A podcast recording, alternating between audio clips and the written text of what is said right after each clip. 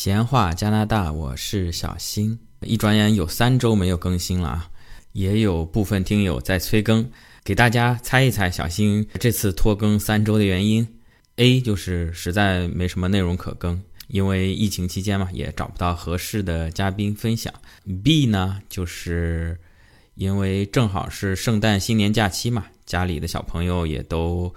学校放假了啊，在家里需要管小朋友也比较吵，环境不具备，所以就拖更了。C 就是小心中招了哈，不幸感染了新冠，症状还比较严重，所以所以这几周都在休息，也没有更新。给大家五秒钟想一下。好，我估计咱们每个听友都猜对了啊。那么正确答案就是 D 啊，以上答案都正确啊。当然了，这里面可能最主要的原因还是小新中招了啊。这个喜马拉雅号称有四亿的用户啊，这里面我不知道主播有没有一亿啊啊，这一亿主播里面可能染疫的我可能算是头一个了吧。好在呢，小新现在也逐渐在恢复，经过了这么十几二十天吧。那这一期呢，就给咱们听友分享一下小新这次中招的经历啊。咱们按照小学生作文的套路，时间、地点、人物。起因、经过、结果啊，首先时间，小新中招大概是在十二月底啊，正好是这个圣诞假期。症状呢一直持续了大概十几天吧，一直到一月初，差不多这个新年假期结束啊，小新也恢复了大部分。小新目前在的地方呢，咱们熟悉的听友知道，在加拿大魁北克省蒙特利尔。小新曾经之前讲过，这个世界上疫情最严重的城市就是蒙特利尔啊。小新感染的那几天，差不多整个魁北克省每天的确诊量在两千到三千人左右，啊，听听这个人数跟美国一天二三十万是没法比，但是魁省的人口数才只有六百多万呀，所以这个按比例来说呢，可以说是世界疫情中心。那么再介绍一下小新在这边家庭状况啊，小新。家是四家一口人，就是我跟我太太，然后两个小朋友啊，一个上幼儿园，一个上小学啊啊，另外呢，还有就是因为疫情被困在加拿大的呃我的岳母啊，本来是准备二零二零年年初就回国的啊，这个一开始中国疫情比较厉害，也不太敢回去啊，后来是国外疫情比较厉害，也回不去了。家里的情况呢？我太太是上班的，但是他们单位基本上也是戴口罩，保持距离。啊，小新呢，呃，之前讲过，小新会抽业余时间做兼职送外卖。那么基本上到餐厅取餐送给客户，都是全程戴口罩、勤洗手的。然后两个小朋友呢，一个是每天去幼儿园，一个是每天去学校。然后我岳母呢，基本上是。哪里都不去的，但是很奇怪呢。那家里呢，第一个，呃，有症状的呢，反而是我岳母啊。她是十二月二十三号有这个发烧的症状，然后我就去带她做了检测。通常这个检测结果呢，在七十二小时、三天之内会出，但是正好呢，二十四、二十五就是圣诞假期，所以她这个结果呢是到二十八号的晚上才出来，啊，是阳性。那挨下来就是小新太太，她是在圣诞节这一天，十二月二十五日，呃，开始发烧咳嗽。那小新呢是再晚了三天，是十二月二十八日的晚上开始有这个发烧的症状。那另外值得庆幸的是，两个小朋友呢，最终测试结果也都是阳性啊，但是他们两个属于是无症状的感染者。呃，这个现在在国内也好，在世界各地也比较常见了。就是很多人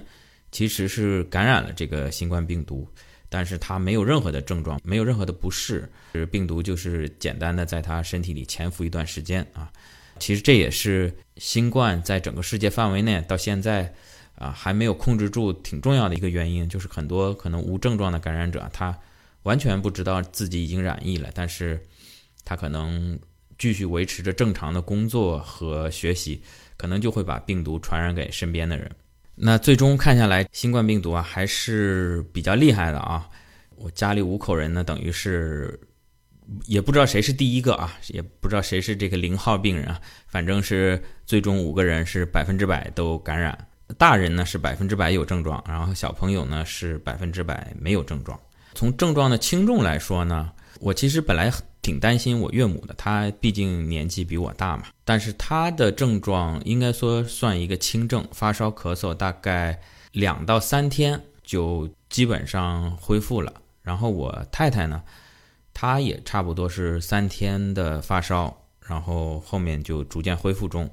小新的状况呢，相对来说比较重一点。我自我评价啊，可能算个中症吧，重症算不上啊。咱们重症可能都到医院去了，需要抢救了。跟家里其他人相比呢，可能也绝对不算一个轻症啊，不然可能也不会休息三周的时间。小新大概从发烧、咳嗽到气短、疲劳、没有胃口，差不多持续了十一二天左右吧。一开始前三天，二八、二九、三十，可能是发烧比较厉害，就感觉身上比较冷嘛，体温曾经达到三十九度五、四十度。后来体温降下来以后呢，又有一些咳嗽。当然这个时候，小新在二十八号得到，就是我岳母已经确诊的情况下呢，二二十九号就带全家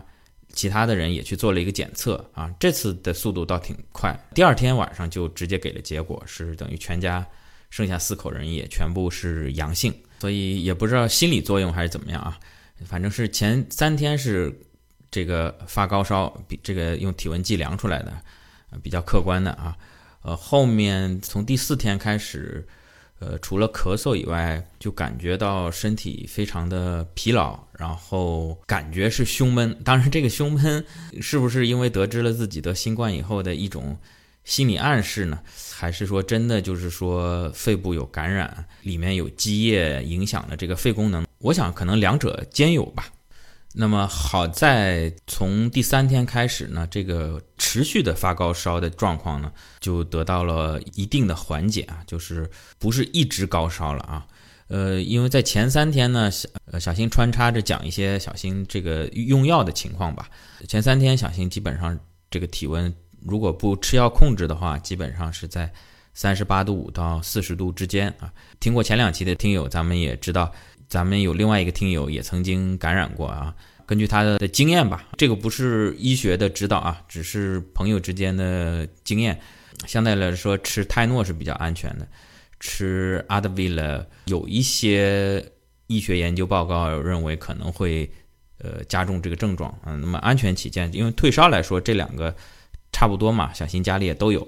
那小新就吃泰诺，而且在头三天发烧比较厉害的时候呢，按照他的标准吧，吃一粒可能都控制不太住啊，基本上他是要吃两粒啊，因为他的我看家里这瓶泰诺，它的推荐剂量是呃一次吃一到两粒，然后每隔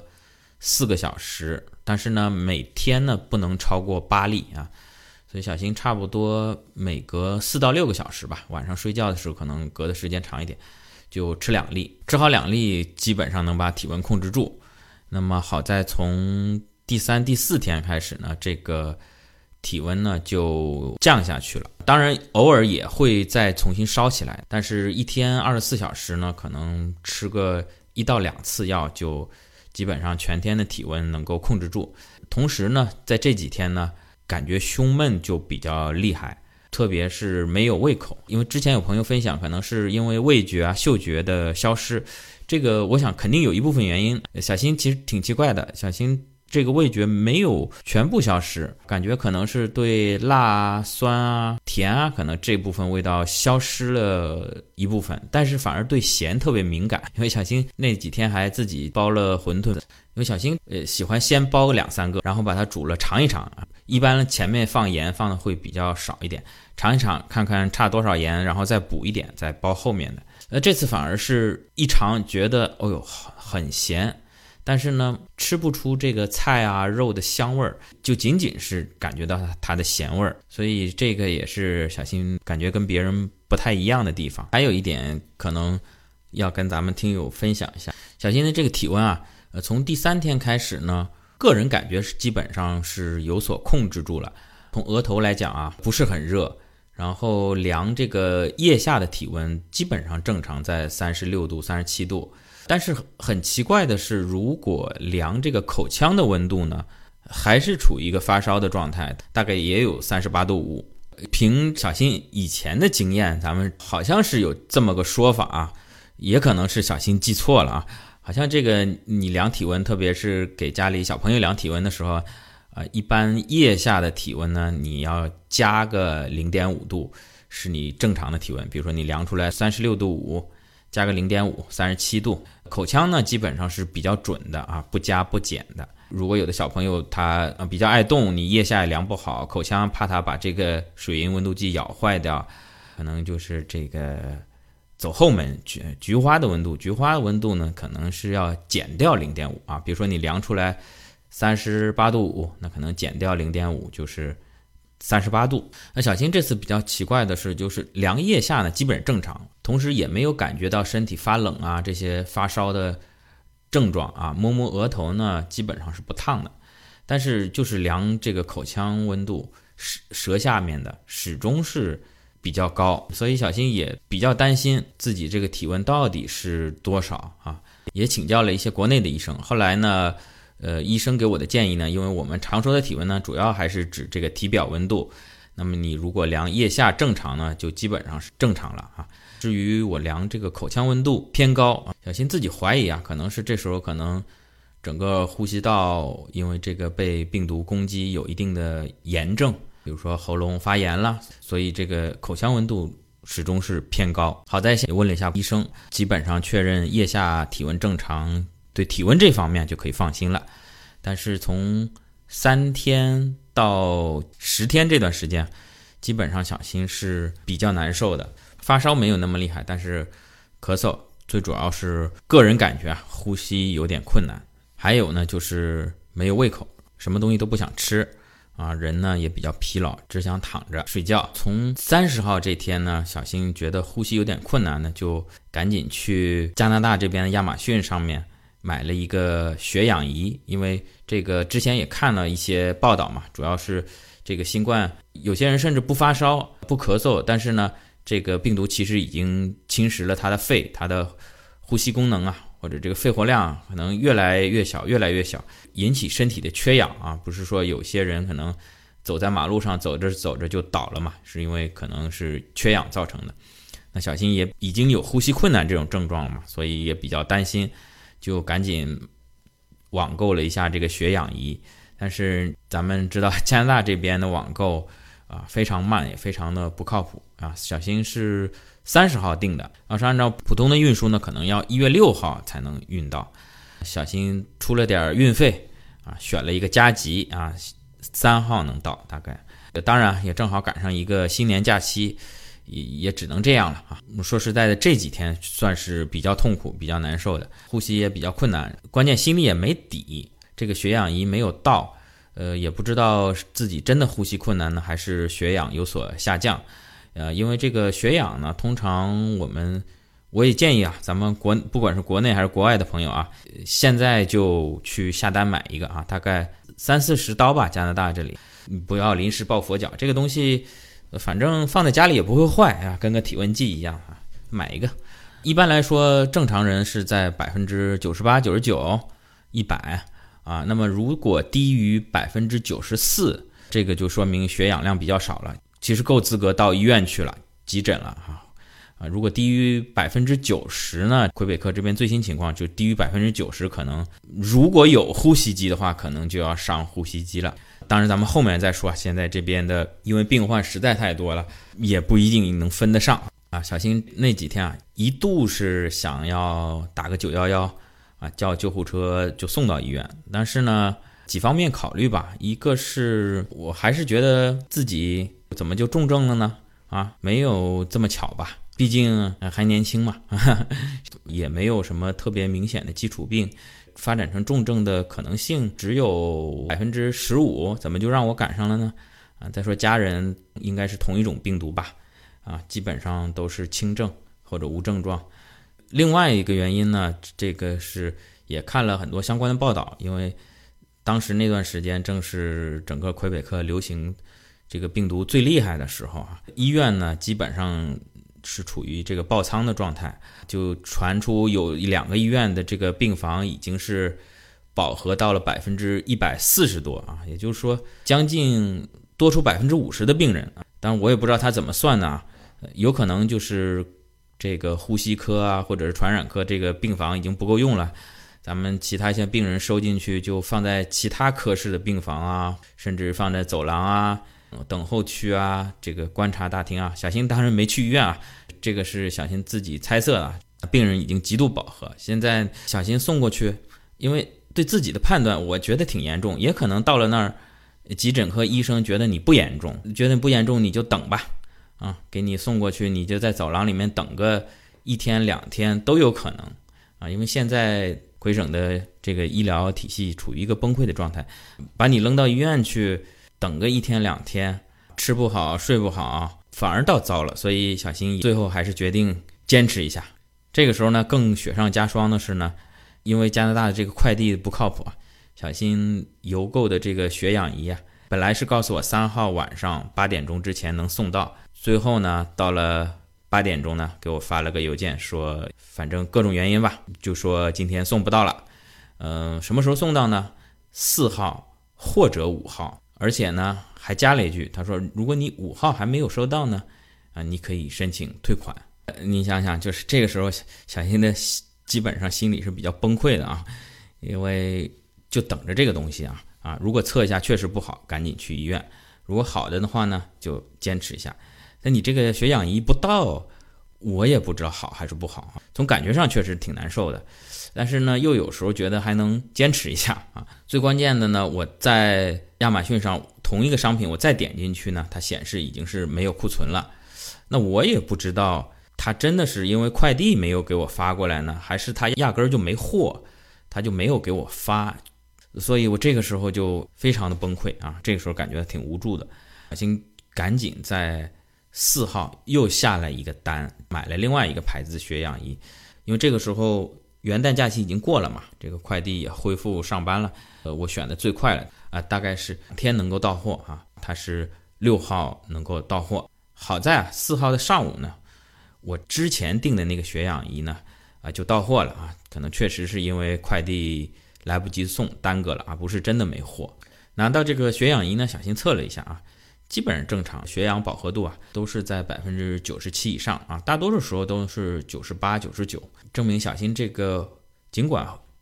喘气有点累，但是呢，从这个吸氧的角度来讲呢，还是够的，这样小新就稍微放心一点。这个时候我基本上心里笃定是没有太大问题了，但是感觉呢还是比较难受的。按照国内一些视频啊，咱们。张文宏老师讲的好像是百分之十五转为重症，然后特别是第七天到第十天会比较难受。嗯，小新感觉基本上是从第三天到第十天，呃，基本上都是比较难受的，感觉有点喘不过气来，特别是吃东西啊。首先一个没什么胃口，吃的也不多。但是呢，在吃的这个过程当中呢，以小心这一点点的医学常识啊，就是说，好像我们在吞咽的时候，在这个咽部啊，好像这个要么这个气体和食物流到食道，要么打开流到这个气管里面。那么在本身喘气就比较难的情况下呢，再吃饭啊，感觉每次早中晚饭吃完以后呢，就会感觉特别的不舒服，特别的喘不上气。啊，当然量了一下呢，这个血氧还是基本正常啊，九十九十七九十八啊，最低也不会低于九十六。但是就每次吃饭都特别痛苦，虽然胃口不好呢，但是差不多一日三餐到这个时候呢，肚子还是会感觉饿，但是吃呢确实又比较头疼，什么也不想吃啊，然后吃完了呢还特别的喘啊，一度有几天小新就是相对来说吃的就比较少，也比较简单。但是后来呢，小新也是看了这个张教授的这个视频，说呢，无论如何咱们还得多吃一点，毕竟这个新冠到目前来说啊没有什么特效药。当然有这个小新好朋友也给小新送来了这个呃莲花清瘟啊啊，还有朋友准备给小新寄一些呃氯喹啊，呃，但是怎么说呢，没有特别的医学的相关的证明，这个药是一定有效的啊。呃，所以小新也没有敢乱吃啊，毕竟像氯喹这种属于处方药嘛，这个你别自己再吃坏了，吃出别的病来。根据张教授的这个建议吧，硬着头皮也得吃啊，虽然吃完了比较喘，但是还是要多吃一点营养，保证身体能够有一些抵抗力啊啊，实在不行，小新就是给自己蒸鸡蛋糕啊，按照张教授说的，每天保证四个鸡蛋，小心没胃口，至少吃两个吧。还有就是。当呼吸特别困难的时候，呃，小心尽量就躺着睡觉。呃，我感觉这个你躺下来，特别枕头一枕啊，比坐着跟站着都强，感觉气道就打开了，然后呼吸呢相对也比较顺畅。你在头几天那时候刚生病，有时候还你躺在床上啊，半靠着啊，玩玩手机，看看视频什么的，感觉重的那几天啊，一个是呼吸本身比较困难，另外一个。人也特别疲劳，你就别说打字聊天了，你就光看都会感觉特别的疲劳，也特别没有兴趣，就索性手机也一关，直接躺着睡觉。每次睡完觉睡醒了以后呢，哎，还是感觉特别的神清气爽，感觉身体也休息的恢复了，在整个睡觉的过程当中，呼吸呢也比较顺畅，感觉肺也比较打开了，啊，非常舒服。但是，一旦起来，特别是吃完饭，就想打九幺幺叫救护车。而且，小新打过这边的医疗咨询热线，我感觉当时他们这个热线也基本上是要打爆了。小新跟他陈述了一个症状，然后呢就说呼吸困难。现在护士可能也没有其他的耐心啊，了解你的整个的病程啊，啊，他基本上你如果觉得呼吸困难，你就直接去急诊吧，打九幺幺。另外，小新就是觉得，呃，除了吃退烧药，然后补充营养以外呢，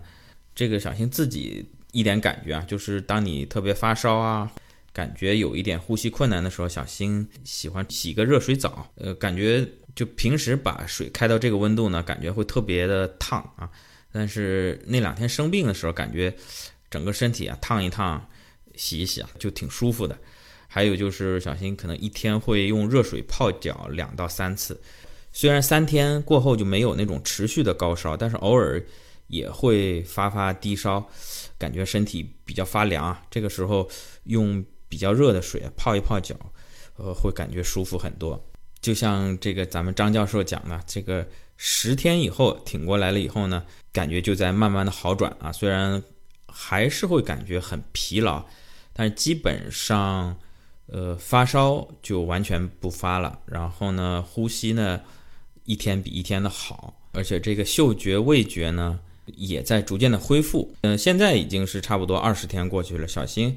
自我感觉这个嗅觉、味觉是百分之百的恢复了啊。那这个。有的朋友可能是要几个月，有的朋友几个星期。小新基本上二十天左右，感觉就恢复了啊。这两天除了适当的运动一下呢，也报复性的多吃了一些啊。当然这个不敢吃的太胖，说是这个，呃，如果肥胖的话，相对来说比较容易引起新冠的重症啊。随着这个假期的结束呢，小新也基本上痊愈了吧。嗯，如果说后遗症的话。就是偶尔会比较疲劳，现在其他的比较明显的后遗症没有什么感觉。再说一下恢复以后解除隔离的条件啊，因为呃确诊以后呢，就会魁省这边专门有呃医疗机构啊打电话告诉你在家隔离，跟前两期嘉宾讲的差不多啊，就是你如果家里人感染了，你没感染，那么你要等到他好了以后，你再隔离十四天。反而是你如果感染了，包像包括我两个小孩无症状的，呃，你只要从确诊开始十天，然后这十天里面呢，比如说第九天、第十天都没有发烧、咳嗽等症状的话呢，你十天就可以解除隔离了。按照这种标准呢，小新家里另外四个人呢，从确诊到十天左右呢就解除隔离。呃，小新呢，因为后面。还是有一点咳嗽啊，呼吸的方面的问题呢，大概是二三天，两个星期左右吧，也就基本上恢复了，所以理论上也可以解除隔离。呃，保险点呢，又在家多待了几天，也没有出去。最后谢天谢地啊，小新是恢复了啊，甚至在最严重的那几天，小新除了想叫救护车去医院啊，但是现在回过头来，当时做的这个决定还是比较正确的，因为到了医院，如果没有医疗资源给你抢救的话，你在那边没吃没喝的是吧？躺着，如果有床的话，可能没床你还得坐着，可能就真的完蛋了啊！还不如在家啊，床上躺的也舒服啊。想吃什么呢？还可以自己做，相对来说营养也跟得上。小新甚至一度在想啊，这个咱们小花加拿大，小新万一，对不对？这个节目怎么继续啊？有没有这个合适的接班人啊？啊，小新。把这个用户名密码准备好啊，这放在家里这个正大光明后面啊，万一有这么一天啊，这个咱们节目也还得继续嘛，传给哪位听友啊？另外，好在家人呢不是轻症呢，就是呃，特别是两个小孩都无症状，这个会好很多。如果咱们很多当家长的都有感觉，那个如果小孩生病的话，那可能是比自己生病还要难受。特别是我小儿子本身这个。有呼吸道有这个哮喘的慢性病嘛，所以其实最担心的就是他啊，如果他这个再引起哮喘，这个就比较麻烦了啊。好在两个小朋友啊，对这个新冠都是处于无症状，本身抵抗力也比我强啊。最后小新想说的是，这个现在在魁北克也也好啊，整个加拿大安大略啊，还有一些省啊。这个医疗资源基本上是枯竭的状态啊！你说叫他们这个加拿大人的效率，你别说雷神山、火神山这种了，你就叫他建个方舱啊，他都不知道得建多少年哈。所以，同样啊，选择的这个防疫策略也不可能是像国内这种应收尽收的状态啊，基本上是轻症居家隔离啊。但这里面有多少漏洞呢？其实是显而易见的啊。所以咱们听友，国内也好啊，然后特别是在北美、美国、加拿大还有欧洲啊，咱们一定要加强防范意识吧。因为现在的这个北半球冬季确实是属于一个大流行状态，染疫人数不断的创新高啊，每天都有接触到病人的可能性吧。所以一定要做好防护措施。另另外呢，也感谢。很多听友的关心啊，因为没更新嘛，也有些听友会发微信跟小新联系，也非常的关心小新的这个病情。那么挨下来，小新可能更新也会比较没有规律吧，还是要劳逸结合，休息休息。这不也快过春节了嘛？提前咱们祝各位听友节日快乐，应该牛年吧，牛牛年大吉吧。欢迎您点赞、转发、呃评论。收藏，如果您有呃任何的疑问，也可以添加小新的微信，这个微信号呢就是“闲话加拿大”这几个中文的全部的拼音。咱们下期再见。